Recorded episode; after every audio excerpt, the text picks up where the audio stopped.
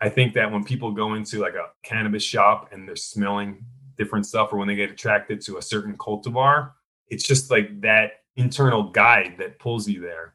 So I think it's important for people to go to what they're pulled towards. Like if you go and you see something that's really fruity and like it's attracting you and like you stick your nose in it and you keep smelling it and you want to keep smelling it, that's probably a good one for you. And if there's others that are like really gassy, gassy, gassy, or like really stanky, stanky, stanky, and cheesy, some people like that will turn some people off, and others just really want to keep smelling it. What is the expression of the plant through the terpenes and all of the other compounds that are in the plant? It's just like we said before, the minor cannabinoids mixed in with terpenes, all these different things. So when you talk about like the entourage effect, the entourage effect meaning that all of the different natural elements of the plant are important for the effect terpenes being one of them and one of the most important because it's like that initial first reaction. Like that's what pulls you in. That's your nose.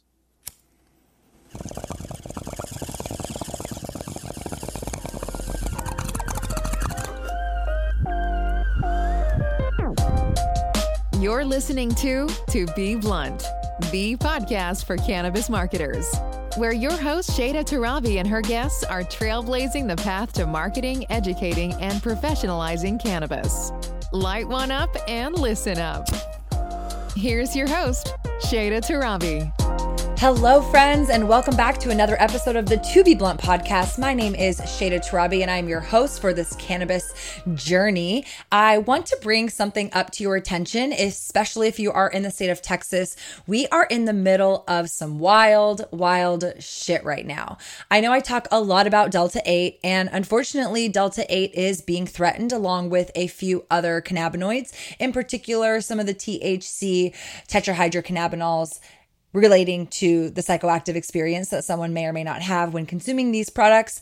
I was at the Capitol yesterday, so by the time this episode airs, it will now be a few days removed. Things will probably be completely different by the time this episode airs, but just to orient you with kind of some of the things that are going on here in Texas. We were at the Capitol on May 18th. There is a House Bill 3948 that is a hemp bill, and it has a lot of really great things that, you know, we will see the evolution of hemp in the state of Texas, specific to growing and agriculture and other applications of hemp. But as the bill passed from the House to the Senate, some substitutions were incorporated, and those substitutions specifically attack cannabinoids like Delta 8 and Delta 10. These cannabinoids under this substitution have been identified as psychotropic, and as such, Texas doesn't want them legal. And so this is a part of our legislative process. And unfortunately, this is how bills become laws. And so we are currently going through that process.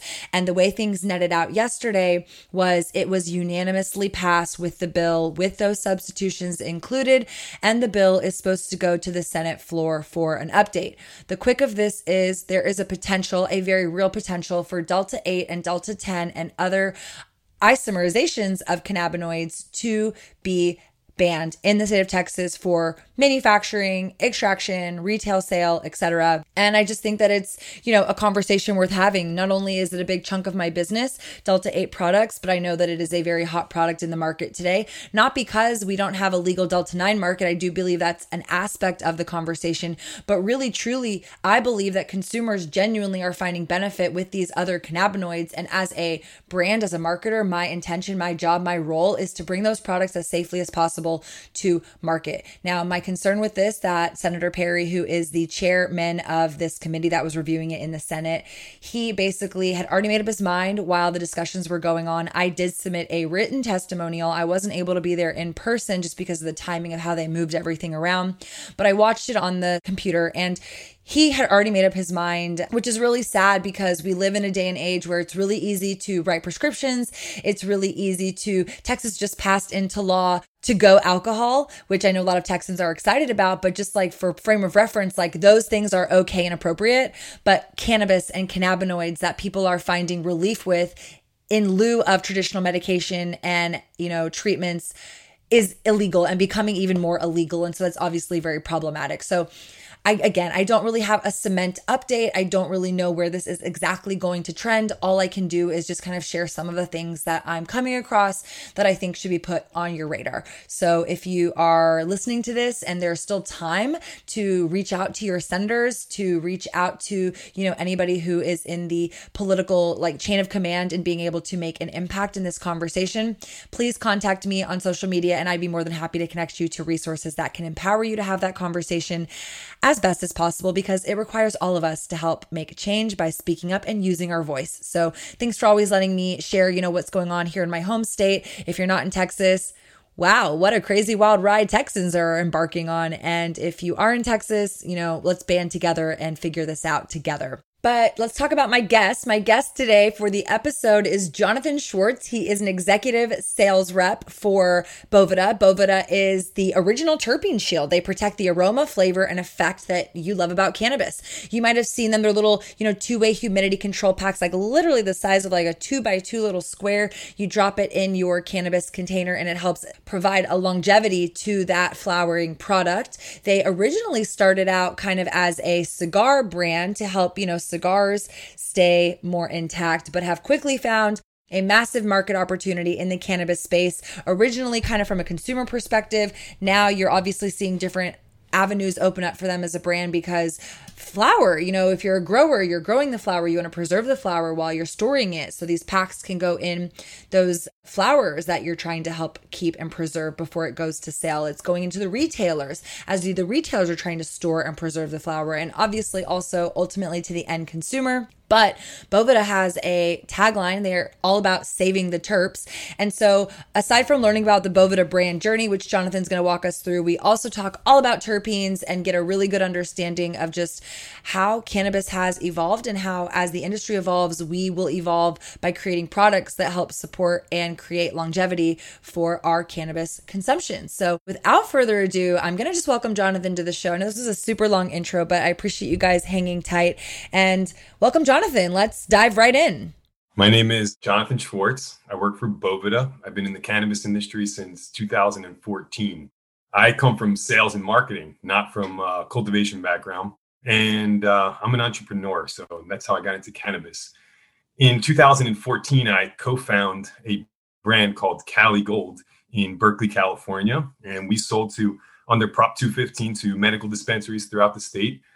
Over 100 dispensaries in California. We started the business with about uh, $30,000 investment. We made strain specific or cultivar specific chocolates, OG Kush chocolate, sour diesel, we had an ACDC, which was high CBD, like a 10 to 1 or a 20 to 1 CBD to THC content. We even made a THCA uh, isolate chocolate back in 2015. So we're always focused on the medicinal benefits of the plant and how our patients were using them.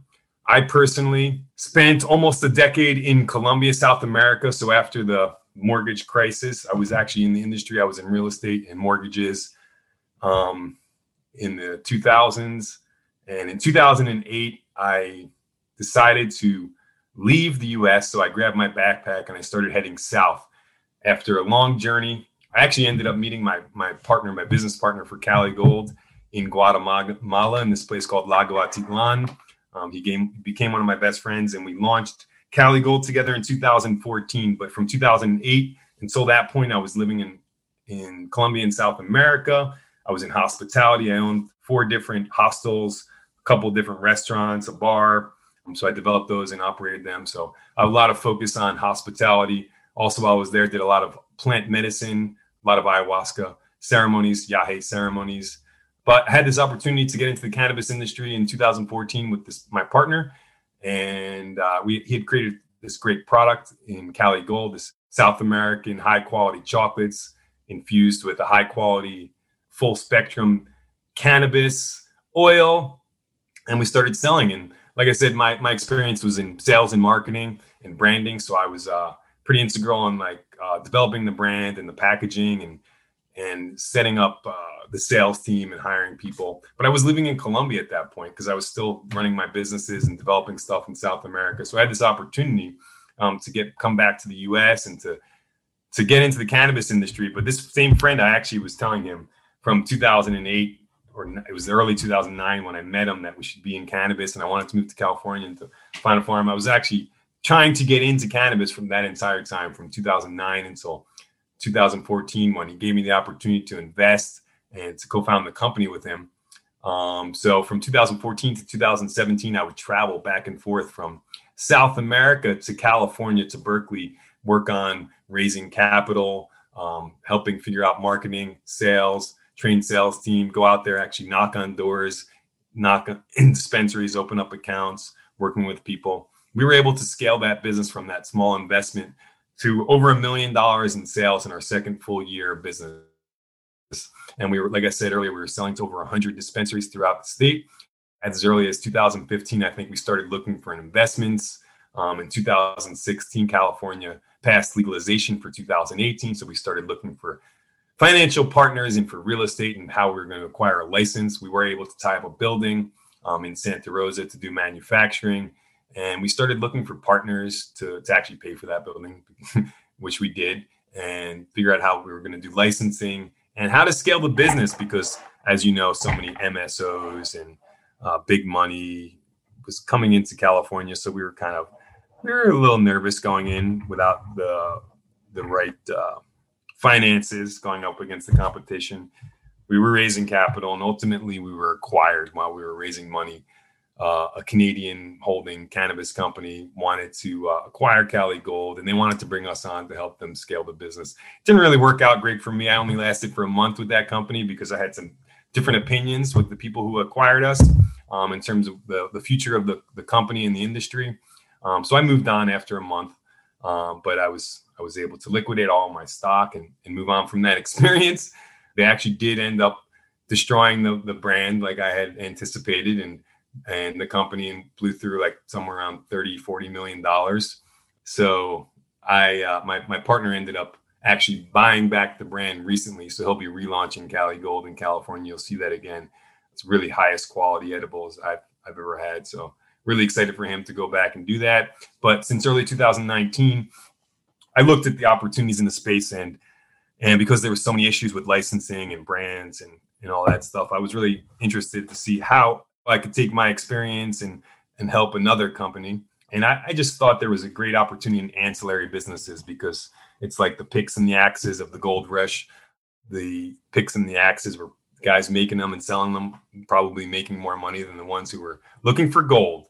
Um, we know that. And if you've seen, the, if you watch the cannabis industry over the last decade, I'm sure anyone who's paying attention knows that all the lawyers made lots of money, all the consultants made lots of money, the people who are selling lights made tons of money. And it's been really difficult for the, the actual cannabis operators with all the regulations and the licensing and the taxes. It's certainly harder. So I saw this opportunity with Boveda, um, two-way humidity control. I got an uh, opportunity to join them in sales and help them build out their business here in Southern California. So I took it. I've been with them since early 2019. My role is is sales and business development here in Southern California. I've also been pretty active on LinkedIn and connecting with people like yourself and creating content and doing stuff. And I'm here to participate, serve the plant, serve the community any way that I can, help out any way that I can, and, and do my job as we go along.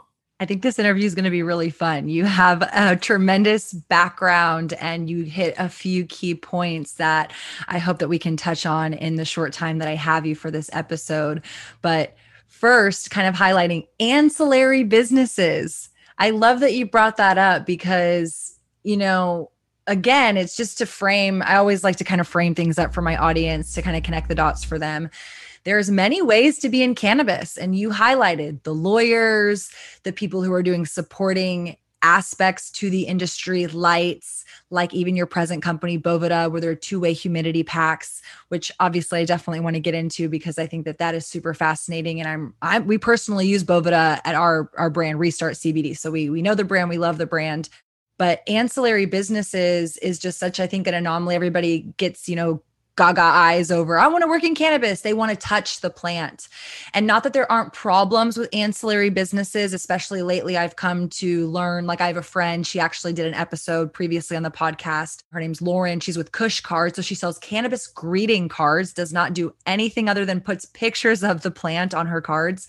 She got kicked off of tiktok a month ago had over like a million followers. And so I think there's a little bit of this if you're an ancillary, you're safe, but I think it's you're safer. Maybe there's definitely still risk in ancillary for sure. I know that people who are using and trying to be creative with different words and terms to get around social media, um, it's not, you know, explicitly just for those of us that are touching the plant or transacting the plant. But certainly when it comes to payment merchants and processing and being on certain platforms and doing e commerce and all those things about actually transacting and taking people's money, the closer you are to the plant, the more difficult it is. So, Sure. I mean, if you're even if you're an ancillary business and your your clients are growers, so you're receiving money from growers, and banking is still, you know, it's not as much of an issue, but there's always risks. There's it's a it's an emerging market, and I think in any emerging market, like it's just the definition is that there's going to be so much change, and you have to be willing to like accept change on a continual basis and just stay ahead of it. But uh, yeah, every every business I think is spends more money than than they would in other more established industries. You spend so much money testing the waters to see this, to see that, paying a lawyer if you're trying to get licensing in a certain, you know, they change the laws, they change the packaging requirements. Like every time they change the packaging requirements, you have to get a redesigned packaging. You have to reprint everything. You know, there's so many, there's so many things going on, but uh, it's definitely easier to run an ancillary business, in my opinion, than a plant touching business. Yes, I agree completely. And I just appreciated you highlighting that because, again, I think it's a topic that doesn't always get highlighted. And so, kind of with that said, Boveda is an ancillary business. From my understanding, like essentially it's a humidity pack for the layman, you know, kind of term listening out there. It's it's a humidity pack that essentially preserves and can help preserve the moisture in the flower. And I'm going to say flower both in tobacco and cannabis, essentially the plant matter. And so my understanding is Boveda originally started out with like cigar if you think about like cigar humidifiers, right? And so kind of that application of it's literally like a little pack. It's like a little square that you put in your box, you put in your jar, whatever, and it's supposed to help keep that plant flower juicy is maybe the word I'll use. But lately I've seen obviously, I mean, we're talking, y'all have transitioned into the cannabis market very heavily. Kind of help us understand in your words what boveda is and maybe your observation of when they transition because they're still very much in the cigar industry which is a huge tobacco industry huge industry still. But obviously cannabis is is is growing. We're a pretty big deal. So just you know kind of smart marketing opportunity. Yeah so i'll give you the backstory since it's not my company i'll do my best to be as accurate as possible but Boveda was created in 1997 by uh, Bob Esse, Dr. Sari, Tim Swail, and Sean Knutsen. He's the CEO, and Tim Swail is executive vice president. And Bob Esse is full of knowledge. He came from General Mills, and they had this, they they wanted to solve this problem to protect cigars. Like they were making these, they had this idea to make a humidor, and then it it led to well, like the cigars aren't staying fresh. How do we keep them fresh? and they brought these these uh, experts in packaging, Dr. Sari and Bob Esse, who had worked with General Mills, and I'm not, I don't remember where Dr. Sari was from, but Bob Esse talks about he used to work on like problems like how to keep Wheaties fresh until it got to breakfast time to the consumer from like that perfect crisp or something like that. So he's a packaging expert, um, and they came up with this. The, the, they solved the problem on how to how to maintain the relative humidity for cigars in a container. And it was this salt and water solution. So basically, all it is is salt and water, but it's the membrane and the packaging where the real where the real design and the technology came in, how to figure out how to emit the, the moisture without it getting wet or ruining the cigars. Um, so yeah, came with this product. It was called Humidipack for a while, and it was purely for high-end cigars at some point in the 2000s, they had some success convincing high-end tobacco cigar manufacturers to start packaging with Boveda because the problem was they were rolling these cigars, these beautiful cigars down in Dominican Republic or somewhere else. And they were shipping them off to distributors around the world. And through that process, even though eventually it got to a humidor, the cigar was was drying out or it wasn't stable humidity level. So it wouldn't be the same quality as when it left the factory. So this was purely created for the cigar industry. But around 2007 2008 i think they, they became aware that people started using them for cannabis i think there was probably like an uptick in sales around humboldt and this was a this was a startup that took them a long time to like reach like significant numbers so they were like doing it doing it doing it working hard working hard working hard without really seeing like all of these huge results they put in a lot of time and effort in like building the brand and making sure that the manufacturing was right and like laying the foundation to build like a big business for the future. But the real great opportunity came when they realized that people were using them for cannabis because the cigar market is limited and it's not really a growth sector. It's not tobacco. In regular tobacco, they use chemicals in, in cigarettes, etc., to keep the tobacco fresh. But in like a high-end cigar, you want to keep these natural oils and flavors in the cigar. So Boveda actually, it is a packet. It's salt and water inside the packet it's two way. They created real uh, two way humidity. There were products in the market that would pull out the moisture, you know, for food or beef jerky or something like a desiccant um, before that, but there was nothing that went two ways. So what Boveda does, the technology is, is that we figure out what the relative humidity we want each plant. Like tobacco, for example, we have different SKUs. One is 69%, and then up from there, because tobacco likes more moisture. Um, so that 69%, you put the you put your cigar in a humidor container, and the Boveda will maintain that relative humidity. If it's there's too much moisture in a place like uh, you know Colombia or in uh, in the, the Amazon or in Florida, it's really humid. So what the Boveda actually does there is it's pulling humidity out of the container. It prevents it from mold because over a certain level, each plant would be um, at risk of, of growing mold if there was too much moisture. So when they started to work on the cannabis plant, they they realized around 2012 that they ideally cannabis plant wants a lower relative humidity than tobacco, and they determined that that level was between 55 and 65 percent. Back in the day, if you've been in cannabis for a long time or you've smoked it, people used to use orange peels and they used to use tortillas to keep cannabis fresh. That's not good for your cannabis because you're you're introducing mold and all these other things into the plant and it's not accurate whatsoever. And it's definitely only one way. It's not like able to actually regulate it.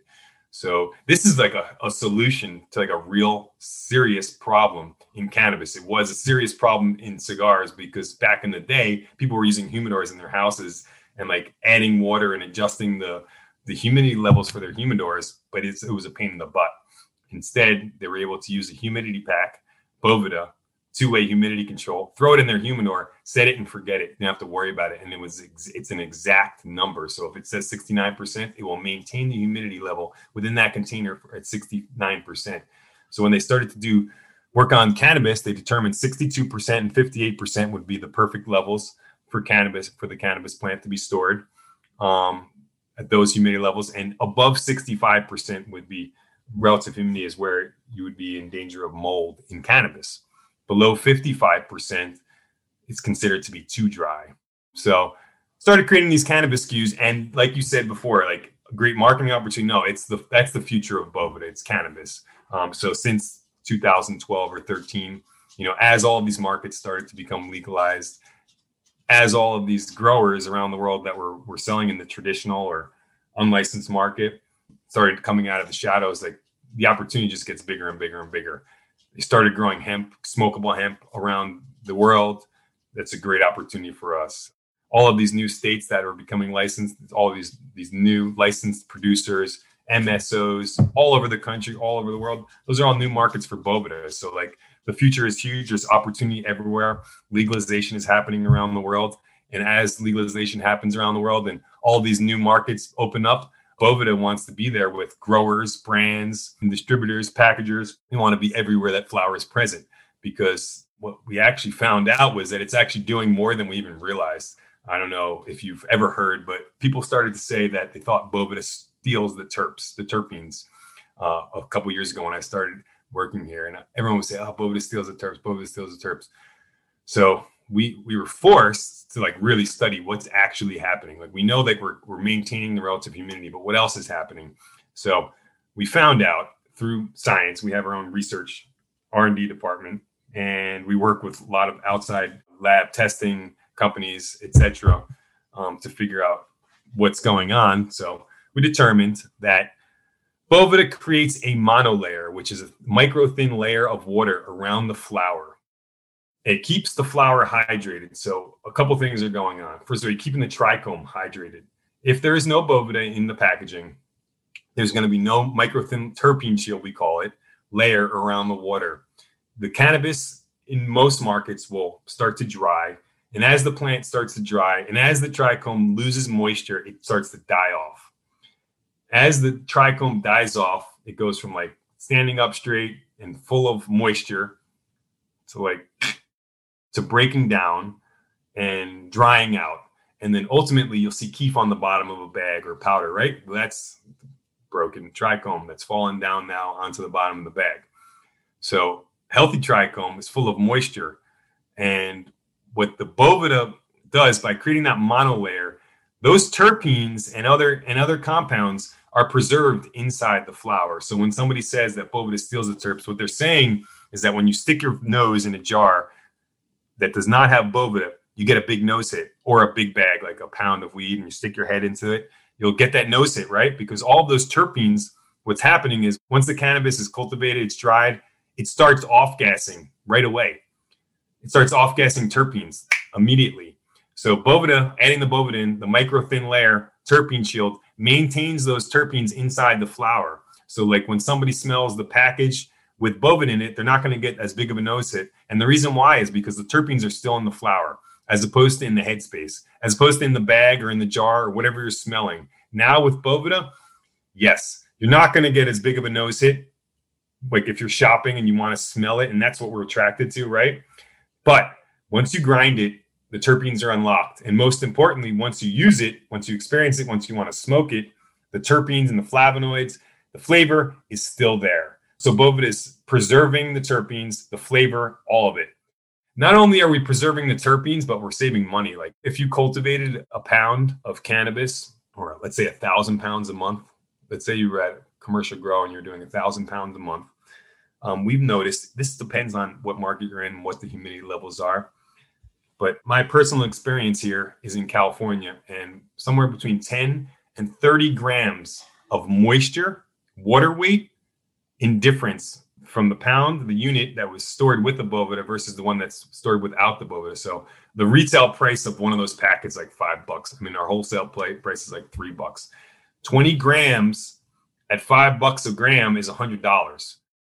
You know, there, there's somewhere between fifty to a hundred dollars in every pound that could be found if you're storing your cannabis with Boveda. So you're saving money because the moisture and then there's more weight. If you're growing commercially and you want to sell bulk, there's going to be more weight. You're going to get more money. You're going to see you're going to see that in margins. You know, margins once you get into building the business, big margins are important. So five percent here and there means a lot. So you're saving money and you're preserving the terpenes. You're ensuring the quality. It's like if you're growing uh, a sour diesel and it's got a certain terpene profile, you want to make sure that it's the same every time.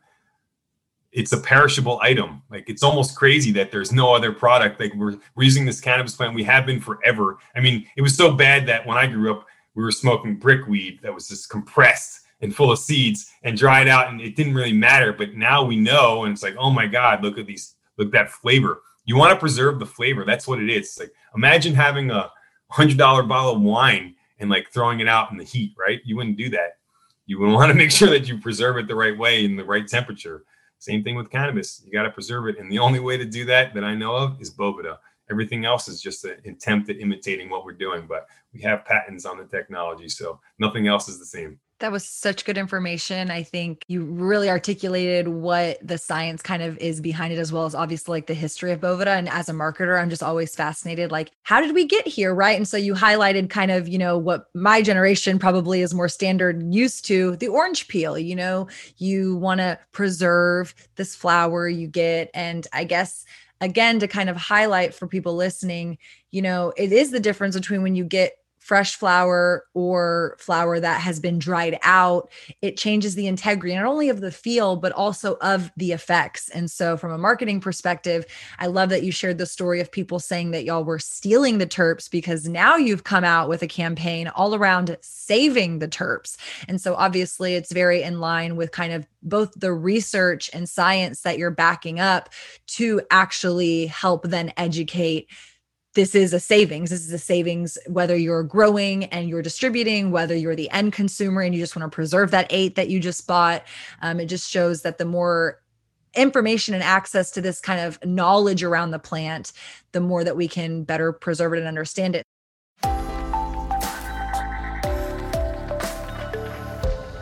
Quick break to say thank you to Restart CBD for sponsoring this podcast. Restart CBD is a brand my sisters and I founded in our hometown in Austin, Texas. We operate a retail location as well as an e commerce store, and you can browse our wide range of CBD products at restartcbd.com. Again, thank you to Restart for allowing me the time and resources to put on To Be Blunt. I hope you'll check them out for your CBD needs. Let's go back to the episode kind of in that vein, y'all are the terp experts. What are terpenes? Why do we want to preserve them or save them? I know before we started recording, we were talking about indica sativa hybrid, how personally, as marketing and as marketers, those are limited. I don't want to say they're outrightly horrible because I think that, you know, from a consumer perspective, consumers I want I want to help consumers understand things. And so if they feel more comfortable referencing something as an indica, I want to take that information and help them, you know, spin it to maybe talk about, well, you like this as an indica because it has, you know, maybe myrcene in it as a terpene, or it has maybe a cannabinoid specific to CBG and delta 9 that is giving you more of a sedated effect. But terp expert, you know, what what are terpenes and why do we want to save them? Terpenes are the organic compounds that create aromas in plants. And it's not just cannabis plants. Cannabis plants just happen to have lots of terpenes, lots of scents. It's the smell, it's the aroma. It's like aromatherapy. Uh, aromatherapy is based on all of these different scents, like lavender and frankincense, and all these other things that people associate that that create a different effect. So we know that aromatherapy works, or we believe people do, at least because they're buying so much of it. That certain terpenes affect your mood. One scent might make you feel energized and another scent might make you feel relaxed. That's why they say like frankincense is really good for anxiety. If you put it in your hands and you smell it the, all you're doing is inhaling that and you you are you're going to have less anxiety or relax. And then another terpene like i said like that fruity scenty lemon scent is like automatically wakes you up and feel makes you feel rejuvenated. So that's why it's so so important and that's why it's so important to preserve them. I'm sure that you know when vape carts are made um, they extract cannabis and they use distillate, and then they add a lot of a lot of times add back terpenes to give it a certain flavor. Some of those terpenes are botanical terpenes; they come from all plants, and some of them are are cannabis derived terpenes. At the end of the day, they could be the same terpenes. So limonene is in the hemp and also cannabis and also you know other plants, so you can derive it from anywhere. They're so important. So like if you sold those terpenes to a, a vape manufacturer, and if you calculated the weight based on weight, terpenes are more expensive than all the other compounds, right? So obviously they're they're that important because they're that expensive. I like to just bring it back to like the basics, like what do most people really need to know? I don't think that there's enough science yet on all of the terpenes, unfortunately, and, and how they affect us.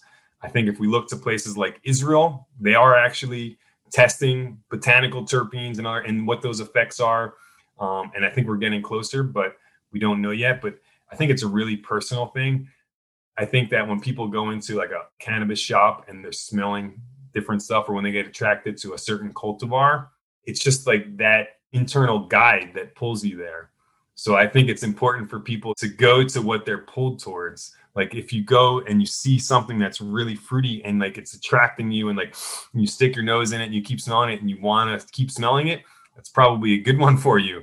And if there's others that are like really gassy, gassy, gassy, or like really stanky, stanky, stanky, and cheesy, some people like that will turn some people off, and others just really want to keep smelling it. What is the expression of the plant through the terpenes and all of the other compounds that are in the plant?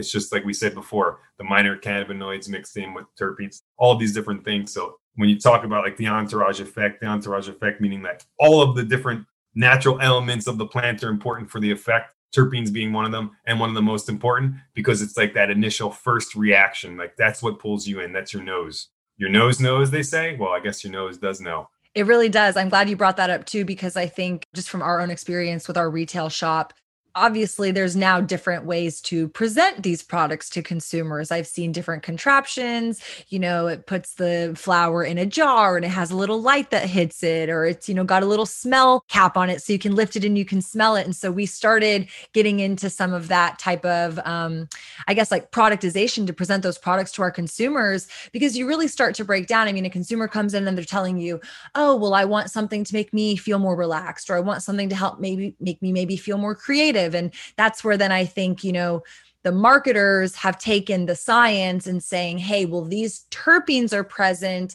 And when we consume these products, we feel this certain way. So we're going to categorize this as an indica, more indica, as I like to highlight, versus sativa, which is more daytime. And so I think scent has been a really key piece that we've observed as well to connect to the consumer. Like I can sit here and I can talk to you. This is this terpene. This is that terpene. This is this particular strain but like you highlighted, when you smell it, and that's the key thing, when you smell it, your own body's biochemistry is going to work fundamentally different than the person next to you. It's why we can both eat the same edible and have different effects, smoke the same strain and have different effects. And so I think as we continue to do more education and research on these particular aspects of the plant as well as these cannabinoids and terpenes in our own bodies we're getting closer to understanding i think very clearly that it is still a unique experience to the end consumer. And so yeah, your nose does know. If you like smelling something, like I, for example, I do love the way gasoline smells. I love it. I just think it's super intriguing to me and I like the heaviness of it. Versus my dad, he's always like, this smells so rank and so disgusting. And so you can just tell, even by scent, that we obviously have different, you know, personalities and different preferences. So, therefore, you know, when you're consuming these products that are so heavily influenced by this particular terpene or combination of terpenes, it obviously influences the ultimate effect. And so, yeah, I think a big takeaway for marketers ultimately presenting products to consumers is just getting that consumer to be as curious as possible to trying different products and seeing how it makes them feel. Yeah. You have to be careful with marketers, right? We do. We're spin doctors. We spin everything. I'll be the first marketer to admit when I see an ad, if it is well marketed to me, of course I click it. I know it's an ad, but it spoke to me and I want to respond. And so I think good marketing is that subtlety of you don't obviously realize you're being marketed to because it's hitting you at the right moment, the right time. Um, you know, it's just like the right combination of things. And another point I talk about a lot too is just as marketers, we don't pay attention as people so as a marketer, I think there's always this demand, this drive to like recreate the wheel. And especially in cannabis, you keep seeing people who are coming out with different cannabinoids, they're coming out with different ratios, different delivery methods, different types of ways to consume inhalers versus like, you know, strips that you put on your tongue and it dissolves. I'm not saying those are bad products. I'm just highlighting at the end of the day, you're trying to sell this cannabis and you want the consumer to be met with it at the right time, right place. And so that's where that magic comes from. Marketing, it's just how do you communicate to the end consumer, hey, try this product, see how it works in your body, and then kind of make decisions from there. And so that's where I think education, it's it's obviously talked a lot about in the cannabis industry, but I think it is really imperative. Like, for example, I used to bring up too when I am a marketer in cannabis versus, let's say, a marketer in the cereal industry, mean, you kind of brought up General Mills.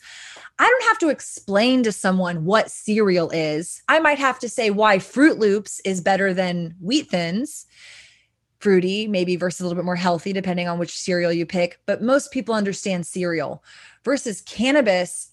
I, I can't really talk about CBD versus CBG because everyone just thinks it's weed and it's going to get them high. And now I have to break down, well, this is what cannabis is, this is what hemp versus marijuana is. And you have to have that educational conversation. And so this is just like another piece in that puzzle that I'm seeing the industry is evolving more towards having, but there's still so much mystery around it at the end of the day. It's really so expensive too, the education part. It's like, you know, that's I think that's the problem. It's like how educating consumers on on a new product in the industry, it's challenging always. Amen. So let me ask you this now, just in terms of like preserving flower. So we kind of highlighted the product using Boveda as the example is applicable to a grower who's let's say maybe growing a thousand pounds a month and they want to preserve that flower as well as you sell direct to consumer. I as I can go to a dispensary, I can buy Boveda packs, I can go to your website, I can put it in my, you know, eighth ounce jar, whatever I have.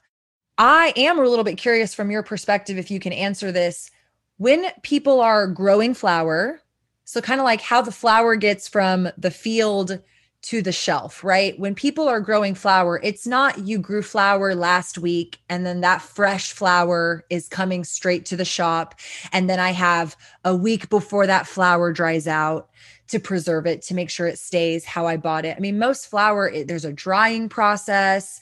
From my understanding, sometimes flower is stored for months, like multiple months before it is, you know, brought to the consumer. I think they're still selling hemp from 2019. Right. So when you get into that, there's preservation of it. And so I'm wondering, kind of, you know, from your experience, both previously and presently in your role, kind of what does that look like? Like, help me understand how long is the timeline between the flower leaving the farm to it potentially hitting a retail shelf? Because there is that preservation versus then when the consumer purchases the product, then I now have to preserve it again. And it seems like you're kind of keeping moisture in or moisture is leaving or depending on what you're storing it in you know vacuum seal packs versus glass versus amber jars keeping it out of sun. Like there's just there's so many variations and yeah. and things. So i'm curious. Well that's there's a huge challenge for us because we have to educate the entire industry on what's exactly happening. Like you know old school growers who've been doing something for 20 or 30 years it's hard for them to to listen to to people who aren't growers um, or haven't been haven't had that much experience. And for them to get them to change their ways because they've used all of these different methods over year over years to preserve their cannabis. But the the reality is like if you're if you're building a business for one thing um, the same you can't use the same uh, the same strategies that you did for a smaller grow, whether it's a couple hundred or 200 pounds versus tens of thousands of pounds. Um, you need to figure out scalability. So um, we say curated consumption with Boveda. So what's going on is that the cannabis farmer is farming, and then the cure is so important. I'm not a cultivator, so I don't. I'm not speaking from a cultivator expert. Don't listen to me. I'm just telling you what I know, what people have passed on. You're growing, and then you're drying it, and you're curing it, so at that point, you can drop in the boveda. But once you once you clip the plants and you start drying it, that's when terpenes and start off gassing, compounds start off gassing. That's just going to happen naturally. Before you would see cultivators, you know, you try and keep it dark and dry and cool and the right humidity levels, all these things to prevent drying and color changing, all those different things. So, um, from if you're talking about like your customers, for example, from smokable hemp perspective, maybe most of that stuff is is grown outdoors, so comes down during harvest season, October, November, whatever, and it's being stored until it can be sold, whether it's sold bulk wholesale to brokers, distributors throughout the country, where there's smoke shops on the East Coast. Think about how long it will be sitting on a truck to get from California or Oregon to Georgia or to Florida, all the different temperatures, like who's shipping it, what are the conditions of the truck, how long is it going to take to get there, and then from that point, how long will it take to get onto? It could be it's different everywhere. How long will it take to get jarred up onto retail shelves and then get to the consumer? It could be months. It could be one month. It could be three months. It could be six months. It could be a year.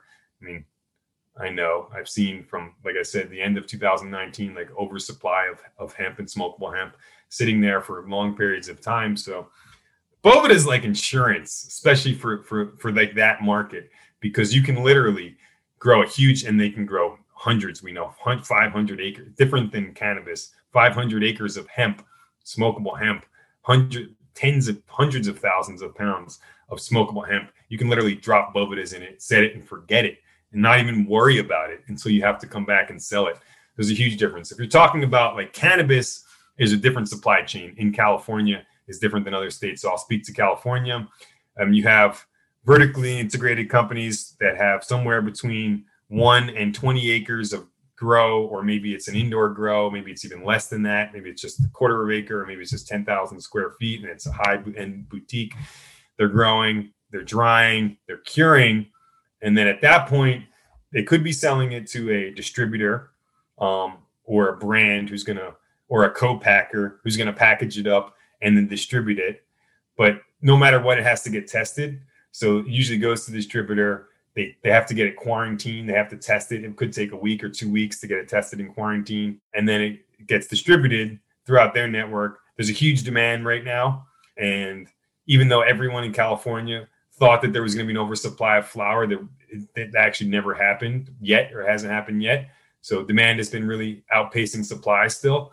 Um, so product isn't necessarily sitting for that long, especially like bulk wholesale but there's still a challenge for brands to get on the shelves in dispensaries because there are so many brands out there. So it could be sitting on dispensary shelf for a month or something like that. So if I buy I buy flower all the time here in California, and I'm, I'm I test the water activity levels um, to see like how fresh it is, and I'll check the package date and the cultivation date. It's usually somewhere between one and three months from the time it was cultivated to the time that I actually get it into my hands. So if there's no Boveda in it, it's not in the same condition as when it leaves the farm.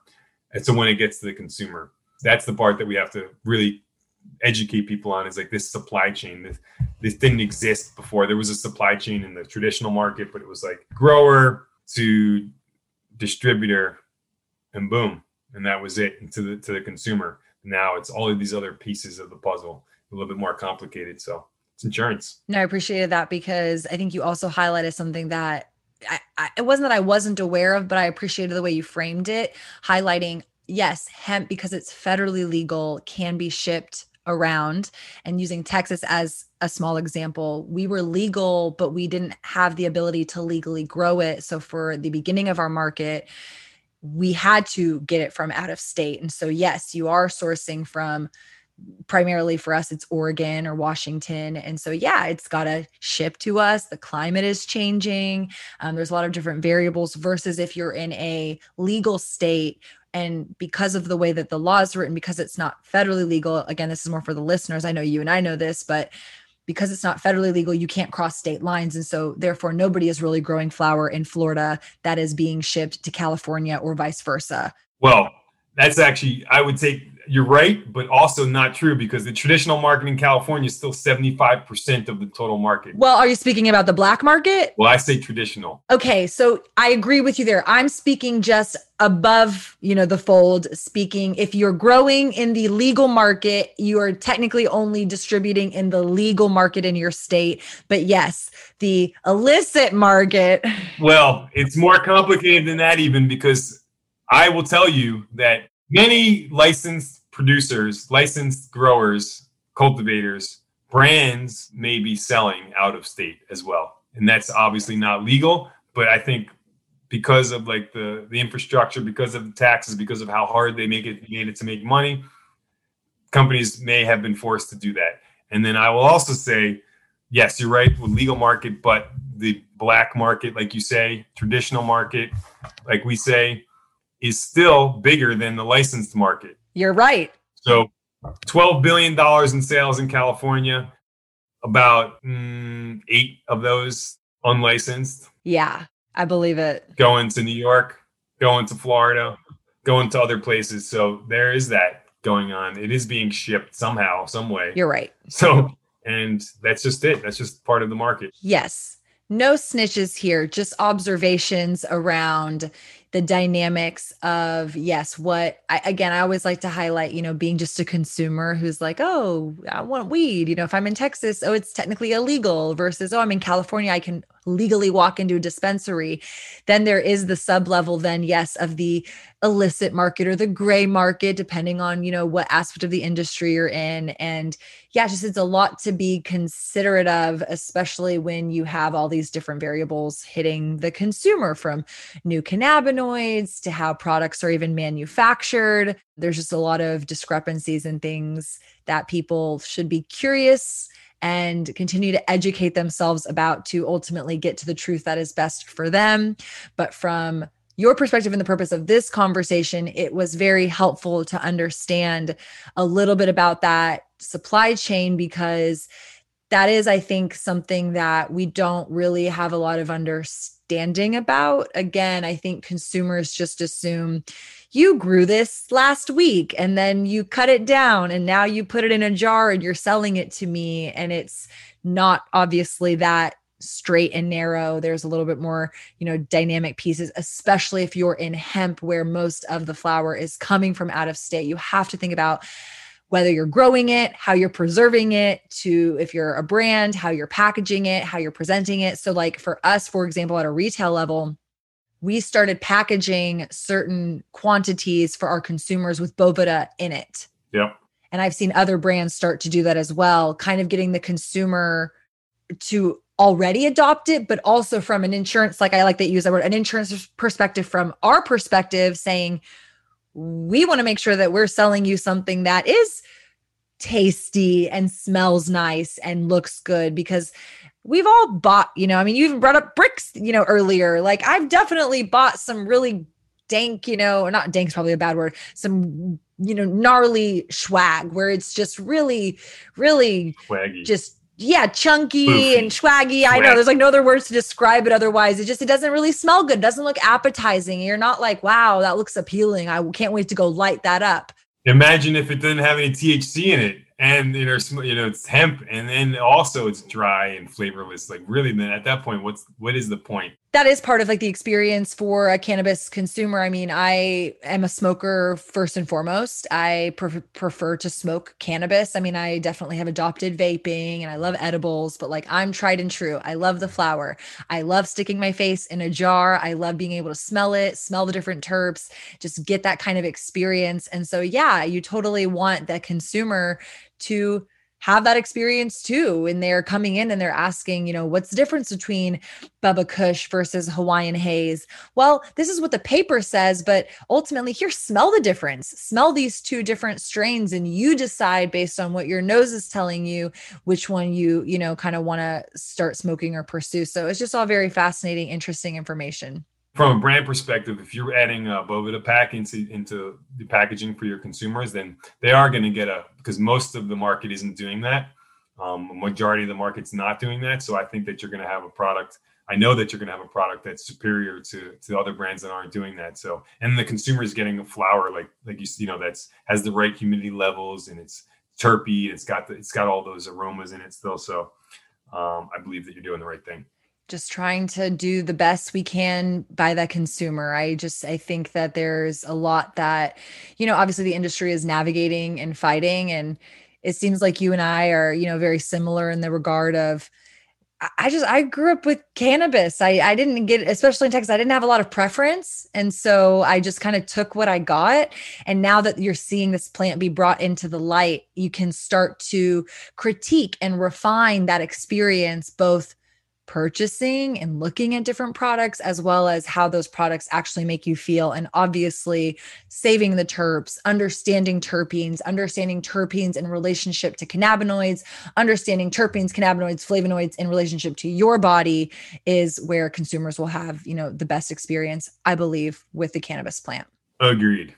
Is there anything final that you'd like to leave the listeners with? I don't know i don't know. I um a lot of marketers, people who are starting new in the industry. You've said people like that. Well, like I I was saying earlier, just uh, are so many different ways to get into the industry. Um, different companies that you can start, different ideas. Um, you've talked about different delivery methods, but the the one thing that I know is that everything will change a lot always. So just be very flexible and open, willing to change every single day, even if you like don't get your mindset on anything, just because that's just the way I've experienced it so far. Um, so be flexible, agile, great change, open for new things, new ideas, and and yeah, whatever I can do personally, let me know. Reach out. Feel free to reach out. Follow me on LinkedIn. I love, love, love talking about these things. It was really cool to learn more about Boveda. They're a brand that I've really appreciated being educated by. So I think, you know, sometimes you guys ask me a lot of questions around how do I get educated? I get educated because I follow these brands who are disrupting the conversation by presenting education new and unique way to the consumer. And Boveda does just that. So I'm really appreciative that Jonathan not only shared us about the Boveda story, but also I learned so much about terpenes and preserving those terpenes and just some of the intricacies that are involved with the cannabis plant, specifically the flower. So I hope whether you are a grower, a retailer, a processor, this was informative and helpful for you. As always, y'all know that I really love to just educate and be a resource for learning in this industry. And if you got any benefit from this episode, please reach out, slide into the DMs, give me a high five on the internet and most importantly, go leave me a five star review on iTunes. I would greatly appreciate it. And your contribution and comments will help someone else find this show and find some value in what we're talking about. So I'll catch you guys next week on another new episode. I'm sure I'll have more updates on Texas's ban against Delta 8 and Delta 10. And in the meantime, like I said, find me on the internet. I'm more than happy to have quick conversations with y'all online. So take it easy. Catch you next week with another episode and talk to y'all later. Bye. Love this episode of To Be Blunt? Be sure to visit shaydatorabi.com slash to be blunt for more ways to connect. New episodes come out on Mondays. And for more behind the scenes, follow along on Instagram at the Tarabi.